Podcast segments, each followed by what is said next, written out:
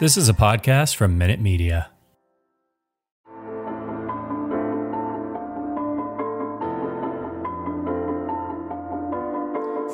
Welcome to Jab, Cross, Hook, a fan sided fight show with your hosts, Ian McMillan, Amy Kaplan, and Reed Wallach.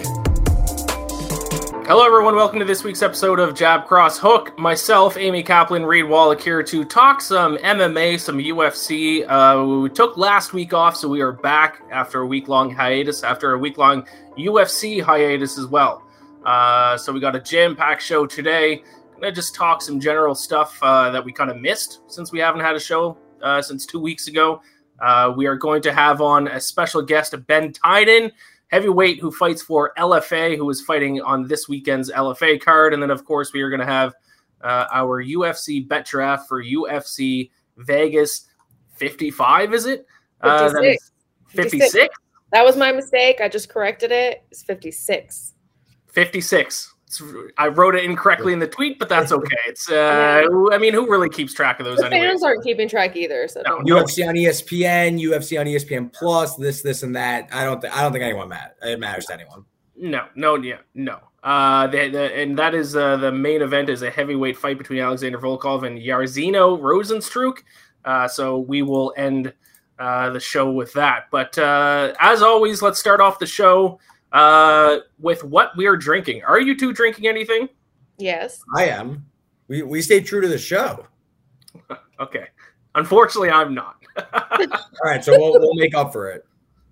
All right. So yes, you need to drink two for me. So start with you, Reed. What are you drinking? You just took for a beer from the community fridge again, or what? No community fridge. I did stop by the bodega. Bodega man recommendation. Allagash triple spelt a little interesting. We're gonna triple triple. I don't know. That's a Canadian way to spell it. Okay, triple and really? Canadian. Oh, okay. I actually, I believed you. I did totally too. believed you. All right, well, let's let go. I have had an Allagash before, so hopefully it's pretty good. Yeah, it's pretty good. Your typical typical beer. Rate out of Nothing 10. special. Nothing special. Rated out of ten. What is it out of ten? Eh, like a seven point three. So like All right. above average, but like nothing to call home about. Nice. All right. Amy, what are you drinking? Okay, well, I'm not drinking anything alcoholic because I've begun my training to become the best mixed martial artist in the world. So I got to drink water, but I put some uh, energy fizz in it. It's uh, peach mango flavor. That's it's actually really good. So I'm trying to keep my water intake going. So I'll maybe sipping this throughout. It's yes, like we are. pee. Gonna, It's not pee, I promise. we are going to talk about that in a second. Um, yeah. So yeah, when I said I wasn't drinking, I meant I'm not drinking anything alcoholic. So Reed, you need to have three beers Okay. uh, during the show. One for myself, one for Amy. I am drinking. I got I got a coffee. Um, I got to go to the gym tonight. So uh, similar vein as Amy. Uh, probably not a good idea to have uh, to you know drink liquor and then go to the gym. So. Uh, Right? Or you just could sweat off the the beer you drank right away. You know, quick access, get it right off.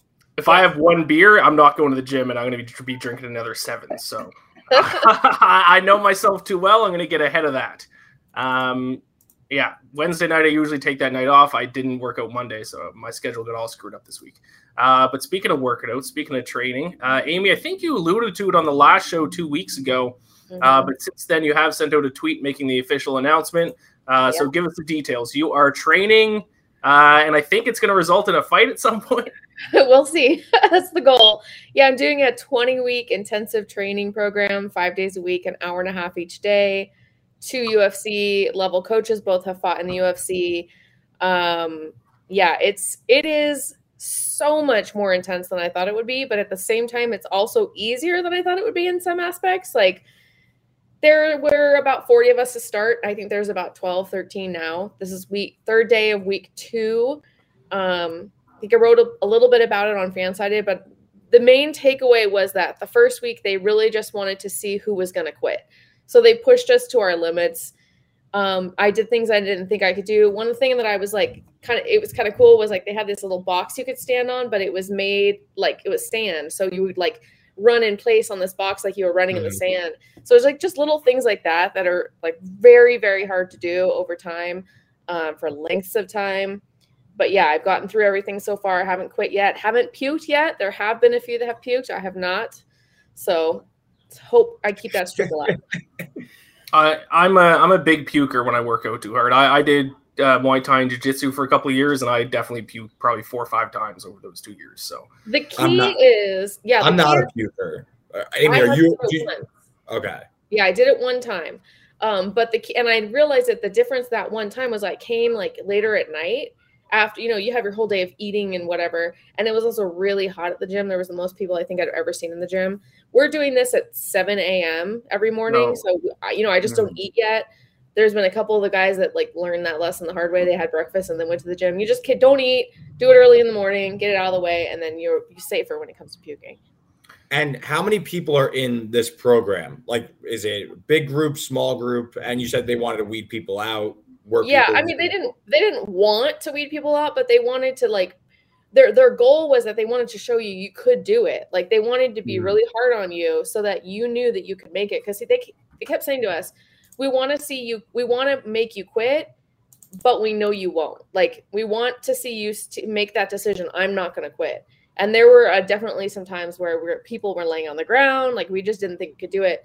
Started out at 40 people i think it's about 13 14 people now. There's three women the rest are men varying ages varying sizes varying skill levels and it's just it's really fun. I i'm so glad I, i'm doing it. So we'll see if i make it 20 weeks yeah, when I when I train Muay Thai and Jiu Jitsu, I got in super good shape because it's just a, such a good way to work out too. Because it's better than just running on a treadmill like I'm doing now. I hate my life when I do that. It's it's fun. Right. Right. That's the thing. Yeah, I'm learning something and I'm having fun like being able to use things that you know I see in fights or I've I've heard like oh this is how you do a you know a guillotine or whatever. So it's like fun you know fun stuff. We're doing grappling, we're doing wrestling. Wrestling was something I never really knew how to do, so we did some double leg takedowns yesterday. That was Nope. really fun. So yeah, it's been it's been fun. That's So awesome. now, going like into this weekend's UFC card, are are you like potentially going to like look at anything techniques you learned, obviously at a higher level, but like you know, do you think you're almost getting like a new appreciation for these UFC fighters? I mean, for sure. Um, and especially because I know that like, how hard it is for me, and I know they're going 15, 20,000 times harder than I Yeah. am. Um, and I want to die, and I know like it's totally different because they they're used to it. That's their life. But yeah, I mean, there's definitely some appreciation of like, wow, I only had to do that one time a day. They go into the gym three times a day and do that. Yeah. You know, and probably for three hours each time, not an hour and a half. So, you know, it's it's definitely it's definitely an eye opener for sure. All right, let's dive into some MMA news here. To be honest, I've been uh, head first into the NHL playoffs, so I haven't been as caught up on MMA and UFC stuff the past couple weeks. So uh, fill me in here, Amy. I, I understand. I think I actually did see this. There's a KSW, is it a strongest man guy who fought? Uh, tee this up for us, and I think we have the clip to watch it as well. Yeah, let's show the clip if we have it ready. That's a scary man. yes. So, so I used to watch the World's Strongest Man, like back when it was on like ESPN two, like at like late at night, right before bed. Me and my dad would watch it and stuff like that. Marcus Brzezinski was a legend of the World's Strongest Man. I had no idea he was, you know, now in like the MMA world.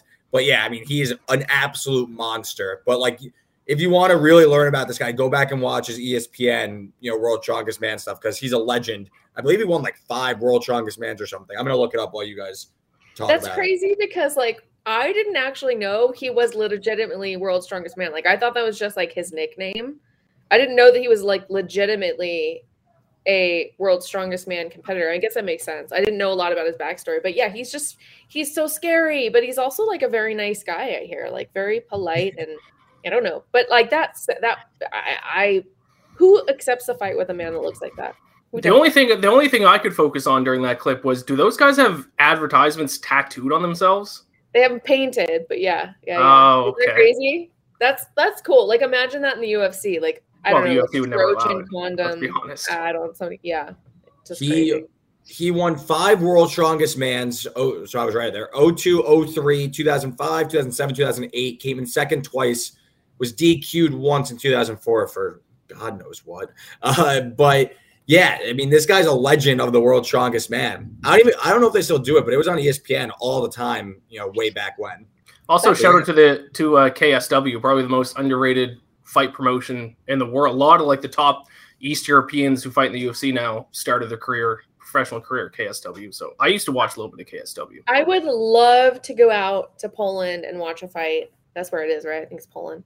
And watch I think a it's fight. just I think it's just East Europe. I think some are Yeah. in Russia. I think some are in Poland. Yeah, because I I the owner of KSW came out to Vegas like a few years back and I interviewed him and we talked for a long, long time and he was just so excited. Like we, at, at that time we talked about me, maybe going out and seeing some fights and and covering it out there. And of course the pandemic hit and that turned everything upside down. But I would love to get out there and see that because it, you know, there's every promotion has like their own unique way of doing things and it's really different to see them all in person, especially just even the way they they work with how they interact with the media too. It's just so different everywhere. I'd love to I'd love to check that out. That was a packed So house.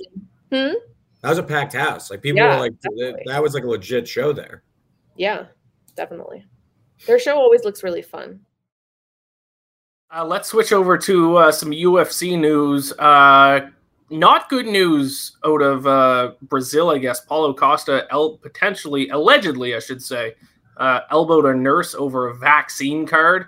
Um, I think people have just kind of brushed it over as just being, oh, that's just classic Paulo Costa being weird, but also it's, I mean, it's not good. Yeah. Yeah, I mean, it's assault. So I guess if you haven't heard about it, that the basically the details are that allegedly he went to a mall or shopping center to get the vaccine. They tried to administer the vaccine and he refused it. I don't know if that's true. He refused it. Tried to leave with the card that said he had it, and the nurse was trying to say you can't have the card if you didn't get the vaccine. His story is that he was leaving and she grabbed his arm and he went back. Her story is that he elbowed her. There was a weird statement put out today from his, like somebody in his um, legal team or something. And the statement made absolutely no sense. It didn't clarify anything but it was like we're trying to clarify things it just made things worse. So i don't know. It's all i think i want to i want to believe that maybe there was it was an accident but yeah, you just never know with paulo it's like he's always al- in he's always in like random like stuff like this, like stuff that doesn't really make sense for anyone. right I'm over Paulo Costa. I'm, Yeah, I'm I agree. Does he have a fight scheduled? He does. It was pushed uh, to August. So he had originally had one, I think, in July. Now it's pushed to August. Um, not because of the the elbow, but we'll see how that goes. Yeah, he's a, he's a fun one. I remember the last uh, media day we were anxiously awaiting to see if he was going to show up on weight. You know, there was that, obviously that whole weight thing. He Mhm. showed up with a lunch bag carrying his food, and we were we were just like, come on. I mean, it was like a we were, we were joking that he was out having lunch, and he came in with like his to go bag. So we're like, yeah, Mhm. he's just a character. He's fun to have around, but I yeah, I could give or take. Yeah. Uh, other UFC news: Conor and Jorge went at it. Uh, I did not see this. Uh, do we have the? I didn't even see this tweet. Do we have this tweet? If we can bring it up, because I haven't seen it. Jorge Masvidal says this P brain is the biggest fight of your life, so you're either too scared or too stupid to get this check. Yeah, so it started with Conor. I don't think he called him a P brain. He called him something else uh, close to a P brain. Basically, was saying like he wasn't going to fight him, and then Jorge was like, "Well, you know, you, you're stupid if you don't fight me." I I, I kind of love the fight. I feel like it makes a lot of sense for both of them. It would be a, a big, exciting fight, and oh my god, imagine the trash talk between the two of them. Like it would be phenomenal. I would love to see that fight. I think that's the biggest fight either of those guys could make right now, and the one that makes the most sense. Because neither neither guy's going to wrestle the other guy. They're both going to stand up. They're probably similar points in their career where they're a little bit past their prime, but obviously they still have the pull. Uh, the only other fight that I think McGregor could do that might be bigger would be the Nate Diaz three, but I, I think Masvidal might even be bigger at this point. So, Yeah. um, I love it. I, yeah. I've been saying for the past like year or so that these two should be fighting. So, we'll see. Yeah, they both they both don't really have like a they're kind of like nomads almost in the UFC. They're kind of like there, but they're not actually there. They're kind of just hanging around. So uh, makes sense. Like might as well just throw them out there. It's not like Yeah, they're be fun. yeah, it's not like they're necessarily like, contending. I mean, maybe Conor could just throw himself into the lightweight contention because he's Conor, but like in reality, neither of the two are actually you know working towards anything. They're just like both like above the sport almost. And it'd be a close fight. Like I, I don't know right now who I would pick to win. Yeah, I yeah agree. that's yeah that's the thing too is like i wouldn't i wouldn't know and i think that's why it's exciting because it's not one of those gimme fights for either one it's it would be a legitimate fight it's not it's not a you know like i don't want to say that conor and dustin again would be a, a gimme fight but it's definitely one where like probably dustin's gonna win you can kind Yeah, of no, for but, sure. like it- you know, him and him and Jorge, it's like it's something you haven't seen yet. Number one, it's something new, and yeah, it's it's hard to predict how it would go. We need more of those fights. Go- going up in class too, Conor. I know he like walks around bigger, but you know he's typically a lightweight. Was a featherweight, so you know this would be a new challenge for him. I, I think it makes a whole ton of sense. Yeah, come on, Conor, get with the program. Reed, who do you who do you think would win? I'm just quickly trying to see if I can find any like because some I know some places they'll like set odds for a potential fight. yeah, So while I'm looking it up really quick, tell me who you think would win. I'd probably take Conor, just because like I I never bought into like the Masvidal like legit stuff. I never really I thought he was always kind of like a gimmick more than anything.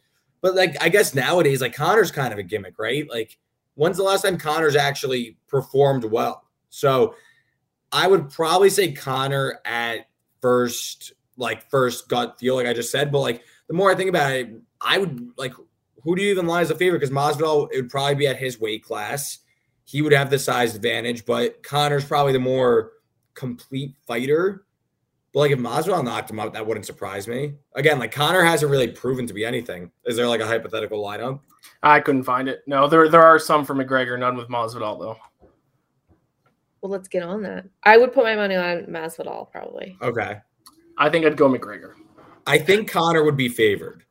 Yeah, I think so too. I think so too. It'd be an interesting I fight put for sure. on, that's why I put money on Masvidal. You know me and my underdog. Yeah. It's true. Uh, all right, we are going to get back to this in a little bit, but uh, our special guest is in the green room ready to join us. Ben Tynan uh, with LFA fighting this weekend against uh, Trevor Wallace, a big heavyweight fight. He is 1 0 right now in his professional career. I'm excited to talk to Ben because uh, this will be the first time that we'll have uh, a fellow Canadian on the show. So I'll get to talk to him about that. So are we gonna understand your guys' accents? Like, are you gonna turn into? Like, you know how when you're like in the country that you have the Right. accent, like your accent gets thicker. Well, his accent's gonna be his accent's gonna be different from mine because I understand. I think he's from true. Alberta. Oh, there he is. There he is. Ben Tynan Hey. joining the show. Fight this weekend. How how's it going, Ben? How are you ready for this this weekend? Are you gonna win? Oh, am I going to win? You're talking to the champ, baby. Yeah, I'm going to win. I was just saying before he came on. Uh, it's it's if did we still do we do we just lose him? Hold No, I on. can hear him. I, I'm not with this technology. It's I'm terrible with the Google There we go. internet machine. Boom. We can we can see you now. I was just saying before we brought, brought you on, Ben. It's uh it, it's nice to talk to a fellow Canadian. I'm Canadian. You were the first uh, Canadian we've had on the show, so uh, welcome the first ever uh, Canadian fighter on Jab Cross Hook. That's right. That's right. What part of Canada are you from? Uh, Nova Scotia. I'm over on the East Coast. Oh, Nova Scotia. Okay. All right. Are you from Alberta? Is it Yeah. Yeah. Like northern Alberta, like Fort McMurray, like very middle nice? nowhere. Very nice. There's Is that definitely the a middle of Canada or the left of Canada? That's how I describe Canada. it's west. Yeah. No, it- it's- it's, okay. it's, it's left, but not all the way left. Yes. Okay. Leftish. Left Leftish. adjacent. Yeah. I definitely definitely know a lot of people from my hometown who moved out to Alberta uh, to work in the oil rigs o- over there uh, after high school. Um, but you call yourself a Camerican. Are you living in the states now? Did you move there at some point? Tell me about that. Yeah, actually, I'm a dual citizen by birth. So I'm a Canadian by soil and American by blood. So, uh, but I know, technically, I'm also Canadian by blood. My dad was from Canada and my mom grew up in Hawaii. He kind of met her on vacation and drug her to Canada, which is pretty impressive. So, Yeah, from Hawaii. yeah, yeah, Wow, that's a big drag. yeah, yeah. The guy's got game. So, Yeah. And Are you- so- or Ben, I just want to ask you about kind of you're new to the MMA game, you know, obviously 1 0 pro record, you know, several other amateur fights. I want to ask, what's like the one thing you've learned in your short career? Obviously, still undefeated, a ton of early finishes. Um, what's like the one thing you've learned that maybe was a little a bit of a surprise to you kind of early on in your career? Um, well, the hardest thing, like that took me a while to kind of adjust to, is like just kind of slowing the pace down. So like all my years in wrestling, I was always used to just like pushing things, just like pushing, pushing, pushing, and just like uh, being aggressive all the time. But then like kind of in fighting and striking, you know, there, there's times where I got to you know stay back, you know, find some openings, you know, pick some shots, and that was kind of like my main focus uh, when I was training amateur for so long is I didn't want to just be that guy who just dives on the legs and has to get a takedown no matter what. You know, I want to be more comfortable standing up, you know, and uh, getting some knockouts in because those are really fun. So. Yeah, you say take your time. You've won every fight in the first round by finish. So you know you're still you're picking your spots, but you're picking them quickly and you're picking them effectively. So credit to you, and you know, hundred uh, percent. But I love to hear the mentality. Yeah. And you have you have a background in wrestling, correct? Yeah, so when you transition to MMA, is that like I, I notice you have a lot of amateur fights, which a lot of fighters don't have that many amateur fights. Like I, I see like they jump so fast. Like what was the thought process behind that? Why did you stay amateur so long? Was it to kind of make sure you were transition fully? Yeah, yeah. It was like I was saying, I, I want to be more of a complete fighter. And I didn't want to just be the guy like, yeah, just diving on the legs at all costs. So uh like my fights end pretty quick, but I, I kind of like to think I'm not forcing the takedowns. I'm not trying to force the finish. They just kind of come as they come, and I just kind of take it. But I, have got a couple knockouts in. I got a couple kickboxing matches in too. Just you know, putting on the big puffy gloves. I get to play in the ring. Um, those only lasted one round too, but it, they were fun. Now you fought. You had seven amateur uh, MMA fights, uh, all the way. Your first one dating all the way back to uh, 2017. So amateur for quite some time. Was there a reason why you kind of took your time jumping over to uh, the professional circuit? Was that uh, on purpose, or is that just kind of the way things happen? Yeah, I, I just want to get comfortable with my striking more, and uh, and then other things came up too. I was kind of a dumbass. I kind of tore my pec, so I had to like that was a that like took off a year of training essentially because I don't know I tried to be a tough guy and I was like ah it seems fine and then you know five six months went by and it wasn't fine so I had to bite the bullet get surgery on it and it was like my first major like I've never like had a surgery or a serious injury before but I don't know I kind of I brought upon myself so that kind of like definitely put a wrench in my training but I don't know. I'm I'm in no rush really. You yeah, you mentioned too all of your fights are I think all of them first round finish. Is there any anxiety about going into the third round? I mean, even the second round at this point. Like, is there like are you are you hoping for a fight that kind of is a war that you can prove to people, hey, I can do this too, or are you like I'm good with just first rounds, get in and out? Yeah, no, I uh, yeah, I, I miss those wars. Like I know winning in one round and like getting like a cool finish is fun and all, but it's not as satisfying, you know. Uh, those wrestling days, like I, I remember there'd be matches where like I'm about to die and like give up, but I'm like telling myself like, "Uh, just keep going, keep going," and then I just feel the other guy just barely break and kind of give up, and I get that win. I get the one takedown. I could barely stand. Oh, it's the best feeling. So I I, I do want a war eventually because those are the most satisfying. But right now, I know it just sounds cool getting quick finishes, so I'll, I'll keep taking them. Yeah, well, what about this weekend? LFA 133 going up against Trevor Wallace. Is this going to be a war or another first round knockout? How do you see it going? Yeah, first round finish. first round finish. So I want to I want to know like a lot, you know, LFA is a is known for being like a feeder league into the UFC and a lot of times fighters are given sort of like a little hint like hey, you win this one and the UFC is waiting for you. Have you been given that hint or have they said hey, you need 3 or have or are you at that point in your career yet to be talking going into the UFC? Uh, I, I definitely plan on uh, getting it. Uh, I just signed a three fight contract with LFA. So I was hoping to pump out through these three fights within the next year, and then by then get a nice flashy 4-0 record, and then yeah, either jump on uh, Uncle Dana's contender series or just kind of just wait for my moment. But yeah, I want I want to pump them out quick. I definitely want to be in the big leagues by next year. Yeah, I think uh, the Ultimate Fighter season that's going on right now is heavyweights. Uh, obviously, uh, you just had the one professional fight, but if, if that opportunity would have came up to join this season, is that something you would have jumped at, or would you rather get a few more professional fights to get a little bit more experience before making that jump? Oh, I should have been on it. Damn it. I should have been on it.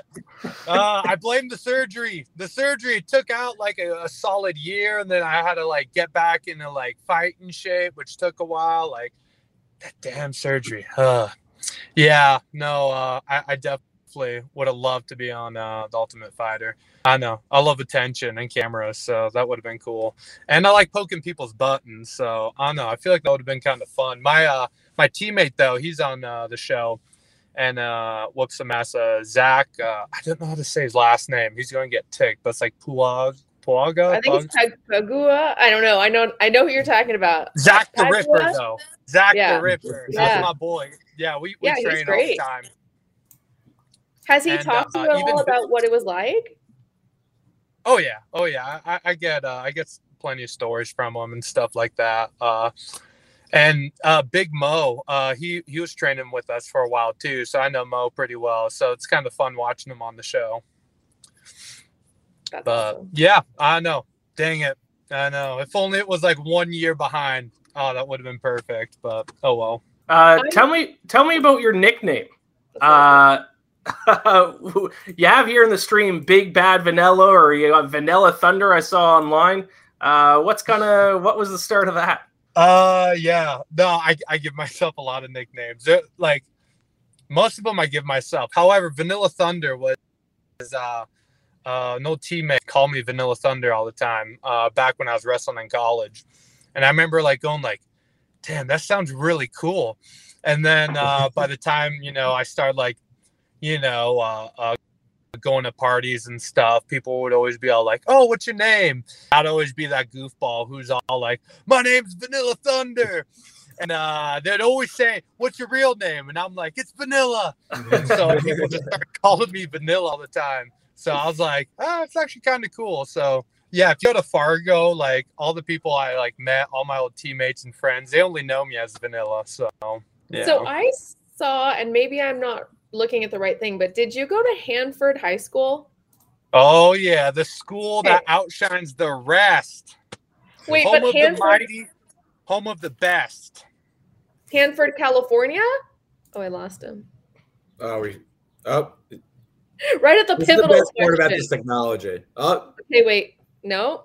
He's working towards getting back. Yep. okay. Gone. Well. All right. Well, I feel terrible for Ben giving us his time, and now he's just sitting here listening to us talk about it. He can't join in the conversation. He wants. He wants to talk. I don't know if he can hear us. Like if, sign language. I'm just kidding. I don't know sign language. Ben, if you can hear us, give us a nod because maybe you can hear us. For the uh, can either of you read lips? No, he's saying goodbye. I think. Yes. Okay. Goodbye. yeah. Oh. Unfortunate end, but great interview. Yeah. Dang, I was going to ask about what it feels like to be a 700 favorite. Right? Yeah, yeah, right. Yeah, he's a massive favorite this weekend. Probably the first time he's fought in an event that has betting odds. Oh, that that's true. Yeah, I wonder what that feels like to like put money on yourself. Well, it didn't work out for. uh yeah, I don't ask Eryk Anders. Yeah, Eric. yeah. yeah. you know, it's funny. I asked every single fighter about betting, but just strictly because of this podcast and also because about 10 minutes before media day they said that john morgan wasn't going to be there and he's always the one that asks the like you know normal questions. And so we were all like oh shit what do we talk about? So i think i feel like i jinxed him there too a little bit. No i he may jinx himself. And he was an underdog for a reason. Me and ian uh, we talked about on the show two weeks ago now. I i wasn't as bullish as uh, ian was on him Ian also, I think, was a little intoxicated from the uh, him saying he's going to bet on himself. Yes, yeah, I got seduced by him saying that. um, all right, so I yeah, I guess uh, uh, it doesn't look like Ben's coming back on, so we'll continue and jump into the draft. A uh, couple quick topics that we want to jump into, and then and then, like I said, we're, and then we'll do the draft. Um, where are we at? Open know. scoring debate the last fight we the the last card that happened uh, we haven't had a show since was uh, Holly Holm and Vieira. Yeah, Ketlen Vieira. Um, close fight. A lot of people thought Holly Holm was robbed, and it brought up the debate that we have seen time and time again about open scoring. Any thoughts on if that would be a good thing, a bad thing? I have thoughts. If Go you'd like. ahead. I would love to hear them. um, I think that there is no downside that I can think of to having open scoring, but there's so many things positive that could come of it. So I feel like why not? I mean, we've already seen it in Kansas. We've seen we're seeing it working. We're seeing it happening. We're seeing that it's we haven't, as far as I know, there haven't been any issues. I think the only thing I saw, um, a friend of mine on Twitter had mentioned that perhaps open scoring could cause um, some of the corners or fighters to like get violent, which is weird because it's a fight, but like violent towards the judges in the middle of the round. And I don't think that's an issue um, because they could be violent at the end of the fight. Like it really, it's not going to matter if they're if they get angry at a at a judge, it's not going to change anything. Um, so right, and that'd be like the same as any other sport. Like yeah, players get mad at the referees, and they're like, "Don't get mad at them." Like you're just gonna distract yourself from Right. winning. and there's heavy penalties to do anything to a referee as well. And and I don't really know of very many fights nowadays where if anything where a judge has ever been like accosted after a fight or anything. I think people pretty much know like what they're getting themselves into, but I just don't see any downside to it. So like why aren't we doing it? It's just old men that don't want to change their ways. That's what it is. Yeah, I I think I'm more. I think that there should be open scoring, but almost to an extent. Like maybe not publicly recorded, but maybe you have to submit the scores in to maybe like no one knows it, but like an official scorekeeper or something. Like I do think that, like I already do that. after each round. Yeah. Okay, so then maybe I'm just wrong here. But like I feel like I agree with kind of the concern that you brought up, Amy, where it's like people knowing the the fighters knowing the score could influence how the fight is fought, which I think that's Which the spirit. point. Yeah. But that's yeah, so that's the spirit, and like I do agree with that sentiment. It's just that it's kind of getting a little out of control. I think it's more on the judges being better. I totally agree with you there. Yeah, I Like, agree that Like, it's I don't know if open scoring will necessarily get to the bottom of what we're trying to get. No, the, no. The reason why people bring up open scoring is because they're saying then it's going to force like in the last round. If you know that you're down and you know you're losing, then you're going to come out and fight more feel like that's, like, aggressively the instead of of sport, instead of you don't know. sometimes, which we saw in, in that Holly Holm event, like she fought conservatively and like barely did anything because she thought she was winning. So it just turned it like it's a way to kind of combat boring fights. I think is the Well, and, yeah, and it's a behind way it's a way to see how they're scoring because some ju- every judge is going to score differently. That is despite the true. fact that They need to be scoring the same. There are there are judges that are going to give more attention to striking, and somebody's going to give more attention to jujitsu. Like that's just how it is, and that's not right. But that's just how it is, and so they can see a- after the first round, they're like, "Whoa, how did?" You know, like, oh, that person won. Well, it's probably because they did XXX. You know, now I know I need I, I need to do XXX as well. So I, I yeah, I think that like I said, there's no downside to it, but it's not the end all be all either. Doesn't it work both ways though? Like if someone knows that they're losing, but someone knows that they're losing, they're going to go forward or something. And if they think they're down like two rounds to none, they're going to go forward in the third. Whereas someone thinks they're up or they know that they're down two nothing. Like to me, it's more like a guessing game. You should just always fight to fight. You know, it kind of goes both ways. If what if the person knew they were up two rounds to nothing, then they're really not even going to try. Yeah, but Yeah, then that, that might be the argument try. against it. That, that's Yeah. that's more what I was trying. I just think the spirit. I understand what the spirit of open scoring would do, but I also think that there's like the other side, the downside of it, where if you're trying to combat boring fights, I feel like it could almost also bring up other boring fights that it's like the other end. So I don't know. I think that there is more. De- there's something to be said for the judging and maybe people knowing the actual scoring, but I don't think the fighter should know the rounds. I think that's kind of where you lose me. Yeah, but also, could you imagine playing an NBA game and, and they don't you don't know the score? It's a secret to the end. Yeah. I think MMA is guess. the only Like no other What do you sport do you of that? hide the score. yeah. But don't you think it's more the judges than the actual than like the process? I think I think Well, I, I think that's the a. I think that's a completely different topic. Okay. Yeah, but I, I think it You do agree with me though. Uh, One hundred percent, I believe that the judges are an issue. Yeah, Yes. I didn't Uh, see the Holly Holm fight either, so I can't say if it was correct or wrong. Um, but I have seen fights where like Jon Jones and Dominick Reyes, where I was certain Dominick Reyes won that fight, and then all of Oh. a sudden it's Jon Jones, and I'm like, what the fuck? Yeah. I was on Reyes in that fight too, and I was going to Yeah. do a victory lap. Because everyone was telling me I was an idiot for betting. Yeah. it. Um, I think Yeah. Invicta has tried open scoring though, have they? I'll admit I have not. I They are, yeah. Invicta, They've though. been doing it in Kansas. Yeah. Kansas does open scoring. So what's the what has been the kind of result of that? Do people like it, or I haven't heard anything negative about it. have you heard anything positive about it? Yes. I've heard Okay. lots of people talking about how you know how exciting it is to be able to see. I, I haven't talked to any fighters who who have you know oh who was it? There was somebody on Twitter recently, a fighter who um posted something about how he lost his fight and it was a terrible decision and blah blah blah. And he listed and I asked him, would open scoring have helped you? And he said yes. There So you go. because he would have known that he was losing and he could go forward and stuff. yeah, But I just feel like that's a to me that's kind of a lame excuse because like you've never once in your life fought with open scoring. So like why would you ever you know what I mean? Like I understand it would help you, but like you've been trained and you fought not to.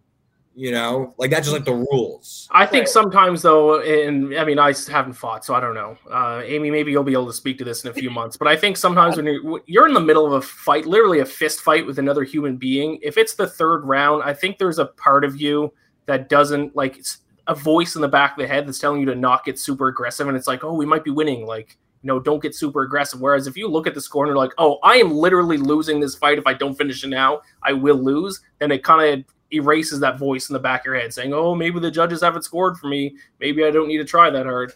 yeah.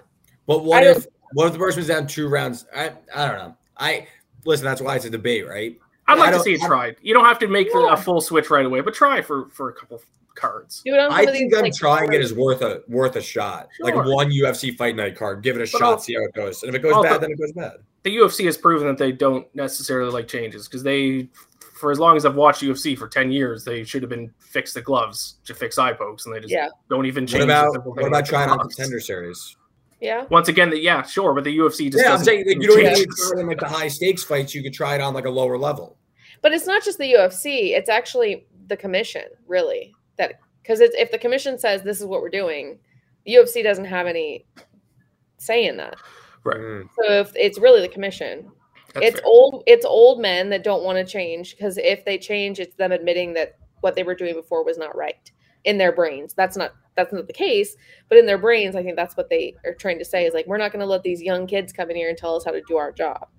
Yeah, it certainly could be part of it. Let's jo- uh, dive into the draft here because we are a little bit behind schedule. Yeah. I'm We don't wanna excited. go- I have some good picks. we don't want to go too too long so let's let's try the ufc vegas 56 snake draft uh, for those of you watching who are new to this it is a snake draft uh, and we draft fighters this weekend using the odds so um, when a fighter is drafted they are no longer eligible to be picked by anyone else in the draft we do three picks each and then at the end of the card whoever finishes up the most units using the betting odds for each fight wins uh, and it's a snake draft so whoever goes first goes one two three and then three two one one two three uh, the last time we did a show was uh, just myself and Reed, I believe. So, Amy, it's actually been a while, like three weeks now since you've you've been on a show, technically, Yeah. with no show last week. Um, we don't need to recap it too much because I think I went 0 and 3, so we don't need to dive into that. But uh, And I went one and two. one and two, so a couple losers on that card, but uh, you were the l- smaller loser between me and you, so you get to pick the draft order. Yeah, uh, kind of in between two. You know, I'll go third. I'll let Amy go first. Ian, you could go second. I'll I'll take the snake, so I'll go back to back picks. Okay. Well, I see where you guys are thinking first because I I'm a little uh, all over the place this week. All right, so let's dive into it. Uh, UFC Vegas 56 Snake Draft. Amy, you are officially on the clock. Okay, so I am very happy that I got to go first because I was sure that this one was going to be the first one that we all picked. It is our what was I think it won our first or second our guess. first pick, Fir- first Our member, first first, guess. guest member. Fir- yeah, and he killed it. It's got to be Jeff Molina. Come on, duh. That I was mean- honestly that was why I was gonna probably pick first. I wanted Jeff, but considerable favorite, so I laid off of it. But Friend of the like- program, big, well, not big favorite, but favorite. He should win. Of course, he was going to go first overall. No matter who was going to pick Yeah. first, he was going to be taken first. Yeah, overall. that's why. So I was very glad that I got to go first. That was that was a no brainer. I like I love Jeff. Like I think he's a lock this week, and I'm a bit. Uh, I will be on him. Maybe straight. I'll lay with him, but like definitely in parlays and stuff. I Zhumagulov, I just like don't think he could like where's he gonna win this fight? Yes, No I way. agree. Bias aside, I still think Jeff Molina is a good bet this weekend. Yeah, I agree. And that's Um, my. That was an obvious first pick. Yeah, there's a little peek. Uh, we saw a peek there at the odds for I think just the prelims, I believe. prelims. yeah. Um, all right, Jeff Molina off the board. Um, that brings it to me. Which way do I want to go here? Let's jump right to the main event, shall we? Uh, sorry, producers, I've once again forgotten to type in my pick. Uh, it seems like we all do that uh, on our first pick of the draft. I apologize. I did uh, not. Well done. Three weeks away from the draft, and you still Yeah, remember to type in your pick. I forgot Uh, two of the three at least. I'm going to go Jairzinho Rozenstruik plus 140 against Alexander Volkov in the main event. I'm going to go with the underdog. Uh, it's a heavyweight fight. Usually, I mean, it's a general strategy of just in a big heavyweight fight that's close, take the guy who can not who can knock the other guy out. I mean, he is two and three in his last five fights. I think we're actually getting value on him because of that. Uh, but the three guys he lost to were, I think, inarguably the top three heavyweights in the division. Francis Ngannou, the champion, Ciryl Gane, and Curtis Blaydes. So uh, I think those would be the top three heavyweights, unless I'm forgetting someone. But he's two and three. But like I said, against the three losses against the top three guys, uh, he has 12 wins in his professional MMA career. 11 of them uh, have come via knockout. Uh, and Volkov at times is susceptible to get, to get touched And in this fight. If you just get touched by Rozenstruik, uh, that could be the end of it. So, um, and Volk, uh, he has knockouts on guys who are a little bit more closer to Volkov's level. He has Tico, Tico wins over Augusto Sakai, Junior Dos Santos, Alistair Overeem. Like he's knocked out some big name guys. So I'll take Rozenstruik as an underdog here. Are you concerned at all about the size? Because that was something that we kind of touched on at Media Day about how much bigger, oh my gosh, Alexander is. Mhm. Because like when you're heavyweight, it's rare to have somebody that's like much, much bigger than you, but he is like considerably bigger. He mentioned bringing in some people to kind of mimic him, so he's not doesn't seem concerned about it. But I'm wondering if that's something you thought about at all when making your pick. No, bigger they are, the harder they fall. Alrighty. Or more realistically, bigger they are, the quicker they get tired. Sometimes What- I don't know if that, that that that doesn't necessarily work for Volkov, but uh, yeah, because he's not like fat; he's t- right. tall. Uh, no, it does not. Like, let's like slow down on the UFC heavyweight main events. Like, I just Mm. these fights just don't do it for me. Like a pay per view, sure, when you got like the elite of the elite, but like, why does every heavyweight top ten matchup have to be a main event? knockout yeah. sell. And like, what? Sometimes they're just like staring contests for twenty five minutes. That's the issue. If it's not a knockout, they're usually pretty boring. That fights. yeah, exactly. Whereas like if you get like a featherweight lightweight matchup, you get like at least you're getting action. That's just how I see it. I don't But- necessarily disagree with that opinion. Heavyweight's Well, low to sell though.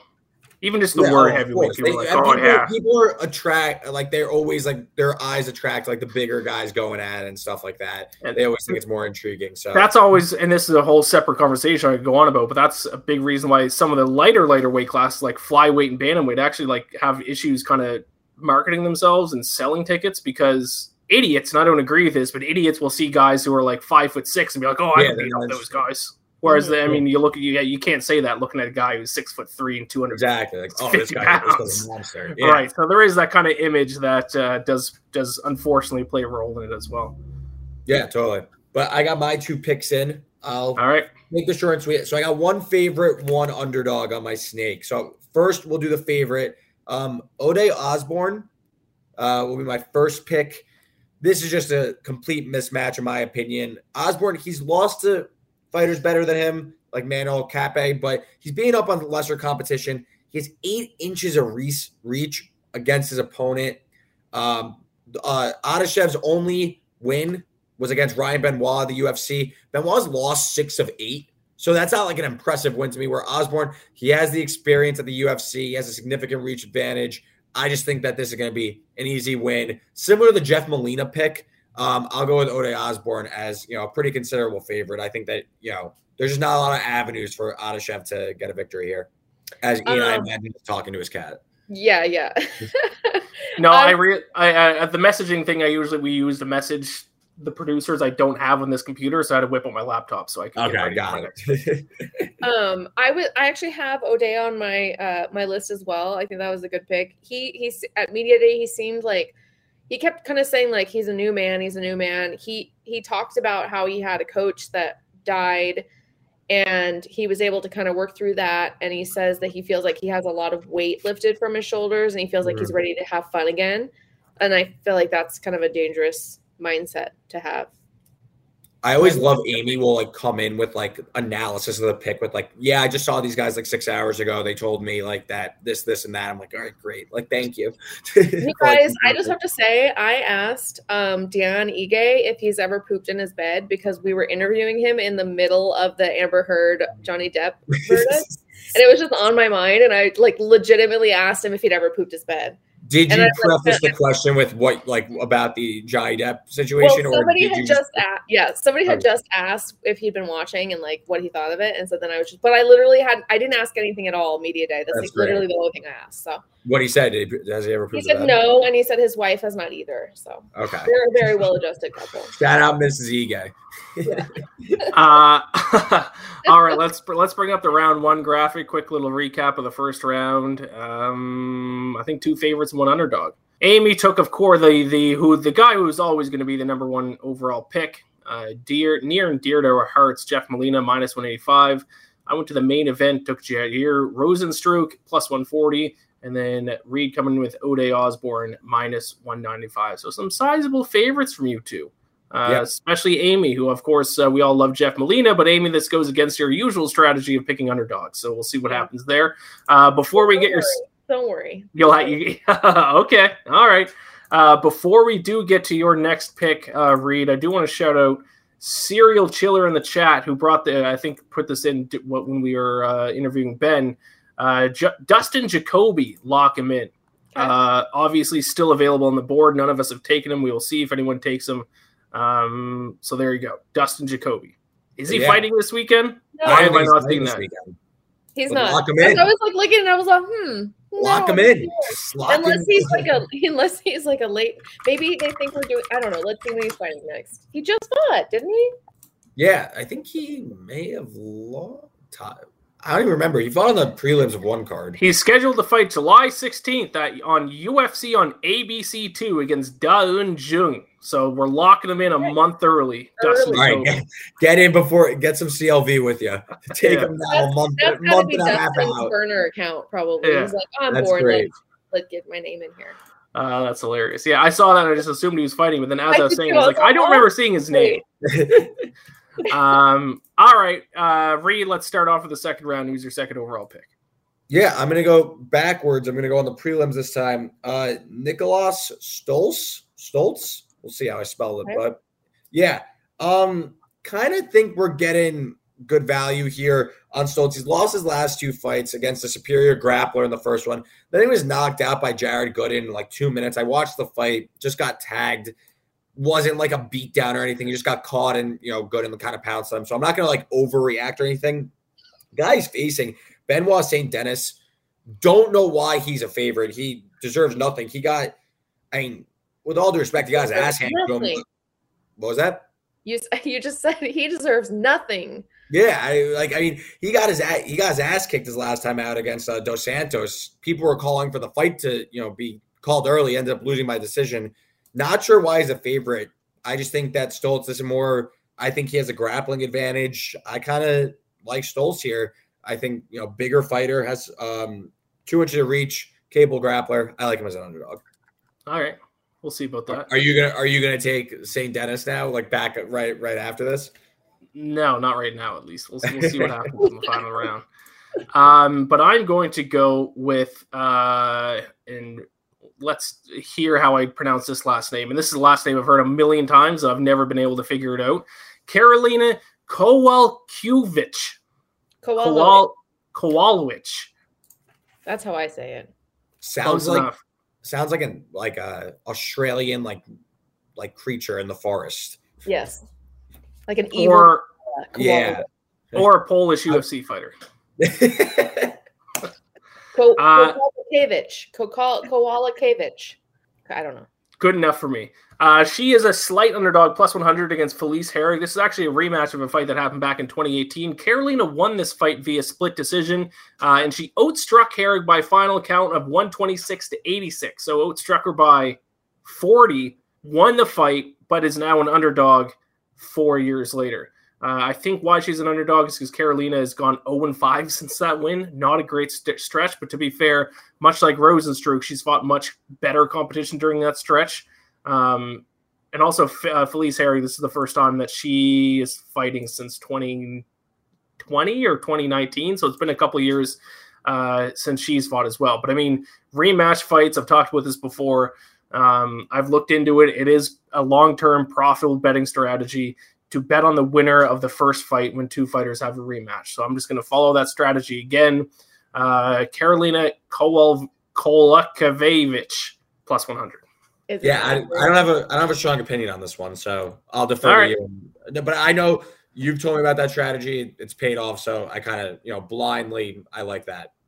All right. Sounds good. Amy, bring home round two. Who do you got for your second pick? Okay, well, you mentioned I like my underdogs.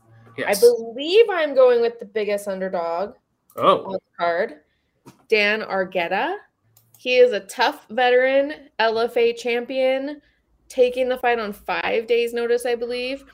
Here's 410. Wow. Here's why I'm taking him. Maybe like to just like go for one, try and win. the Yeah, whole just thing. go for Yeah. the kill shot in one fight. Yeah, kill shot, kill shot. That's gonna be my fight name, Amy Killshot Kaplan. Boom. I like that a lot. like it. Okay, sorry.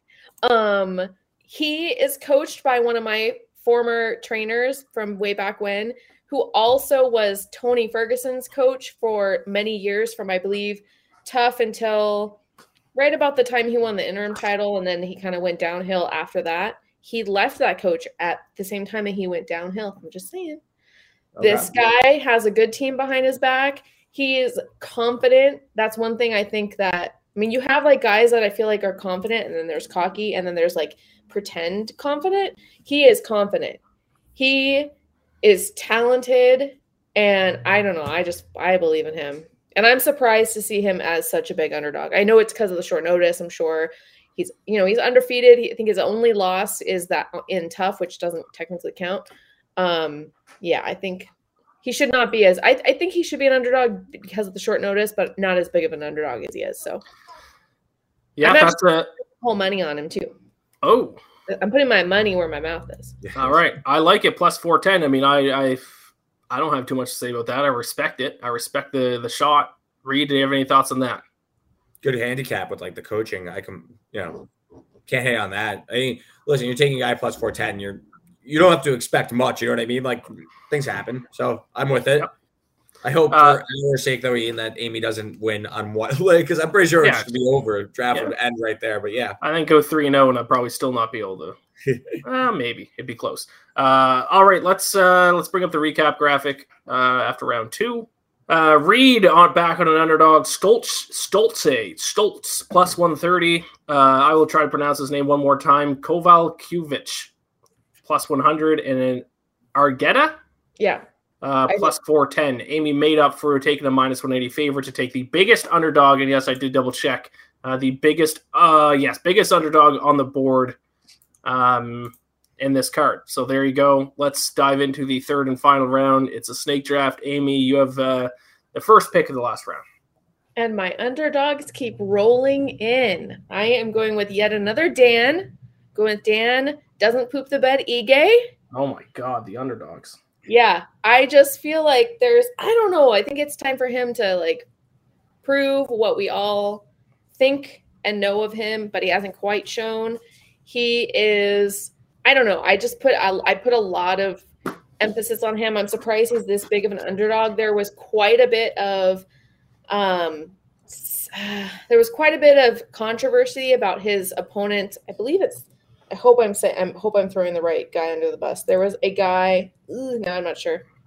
There was a guy who had like a cooked uh, record on this card. I believe that's his opponent. Um, so I do no, just I think it's Mo- the other He's facing uh, Alonzo Menifield. Okay, then scratch that. But yeah, that we should have talked about that guy though. Yeah, But um, yeah, I just I don't know. There's something in me that's I I just I gotta I got my Dan's today. This is my Dan my Dan card. So I got two Dan's. Big underdog, bold strategy. Uh, I don't hate it. I thought about taking Danny Ige, but I- yeah. um, this is this That's is like I feel like the type of uh uh, time you want to bet on Danny Ige, like when he's like a big, big underdog, he has knockout Yeah. power and stuff like that. Like he's I'm- lost, lost the last few fights against a pretty elite competition as like near favorite, slight underdog, you know, moderate favorite. Now he's like a huge dog against um Evloev. I definitely said that wrong, but you know that's a big price for uh, someone who's only a minus two hundred favorite in his last fight against Hakeem Dawodu. I think Danny Ige is maybe a little bit better, so. I think I I might bet on Danny Ige myself. He was on my board. Uh, I'm not going to bet on Dan Ige. My issue with him in this fight is that uh, his wrestling is of Loev guy. Uh, averages like over four takedowns a fight. Uh, I think he took down Hakeem Dawodu like nine times or seven times or something in his last fight. And Dan Ige doesn't exactly have the best wrestling defense in the world. So I think that's why it's a steep price. But if if he can defend the takedown, he has he has a real chance to win this fight. Just I don't know if he can. I feel like since I asked him about poop, I have to like put him Yeah. on. You You know, owe like, him. this is my apology. If you're watching, Dan, for my inappropriate question, you are now on my board. Don't lose. Um, all right, my final pick. Uh, we are going to talk about this fight that you were alluding to earlier. Um, I'm taking Alonzo Menifield minus 175 against Askar Askar Mozharov. Um, it's funny that you said that this uh, Maskarov guy has a cooked record because I didn't even know that that was like a rumor going around. But I looked into his record, and here, right here in my notes, I wrote down like, are we sure that this guy belongs in the UFC? He's 21 and 11 and his last three wins have come against absolute tomato cans. Uh, their records are one guy had a losing record of 20 and 24, and then a five and one guy and a 14 and 10 guy. Uh, and the last time that this guy, this Askar guy, fought in North America was for a Titan FC event, and he lost via first round TKO against a guy who's now 15 and 12. Like, why Yeah, is this guy in the idea. UFC? Like, this guy does not seem good. Usually, Why? when they bring these guys, especially from like international, like from like Russia and from these other countries, like they're undefeated, or they only have a couple losses or on this massive win streak. This guy who's 21 and 11 is only on a three fight win streak, and those fights have been against tomato cans. And he's the only time he's fought in North America, he got his ass kicked. I don't get it. Yeah, there's definitely something fishy going on for sure. Uh, there was a, if you look on Sherdog, Jay Perry, Jay Pettry, sorry, I think it's Jay Pettry, wrote a, a piece really in depth about it. Um, Jay is one of the guys that's in charge of the keeping track of all people's records. And he has, I mean, so much evidence about him and teammates and coaches and managers sending him or sending Sherdog information to try to change things and I guess he changed his name at one point to kind of get like almost a whole new record, sort of start fresh. Um, he he did kind of address it at media day in a roundabout way, sort of just saying, "Oh, I sh- I fought in China and I didn't I don't know." And this, it's it's fishy. I I gotta believe that somebody's doing someone a favor by putting him in there. That's So you also think Menifield's gonna because like Men- Menifield might not be like a contender or anything, but like guy could knock people out real quick. I you know, Amy, you would say that like he's probably way overqualified to face this guy.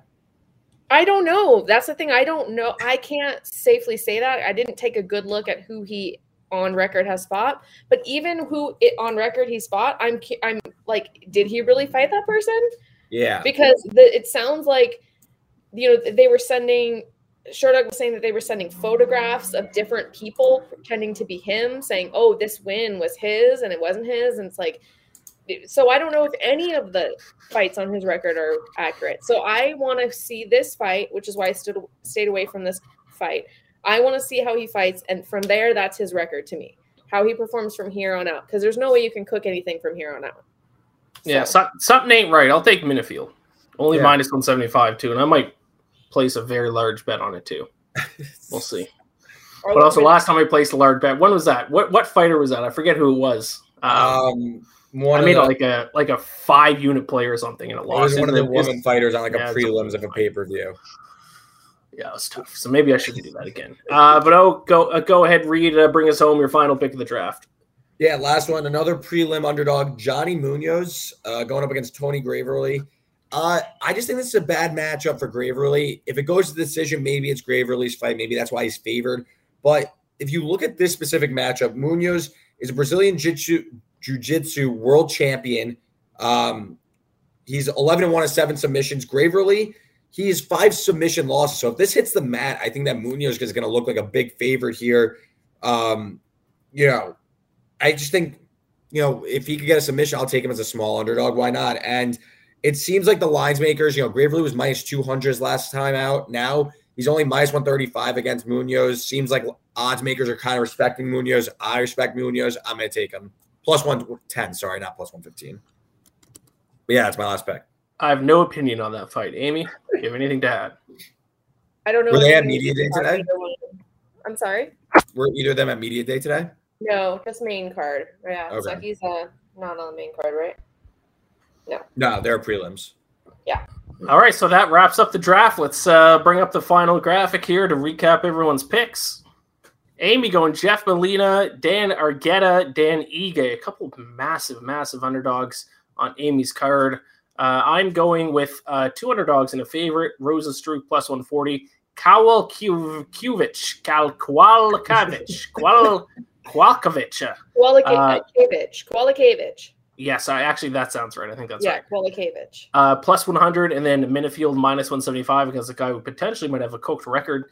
Uh, and then Reed Wallach's doing Ode Osborne minus 195, following it up with two underdogs Stolce plus 130, Munoz plus 110.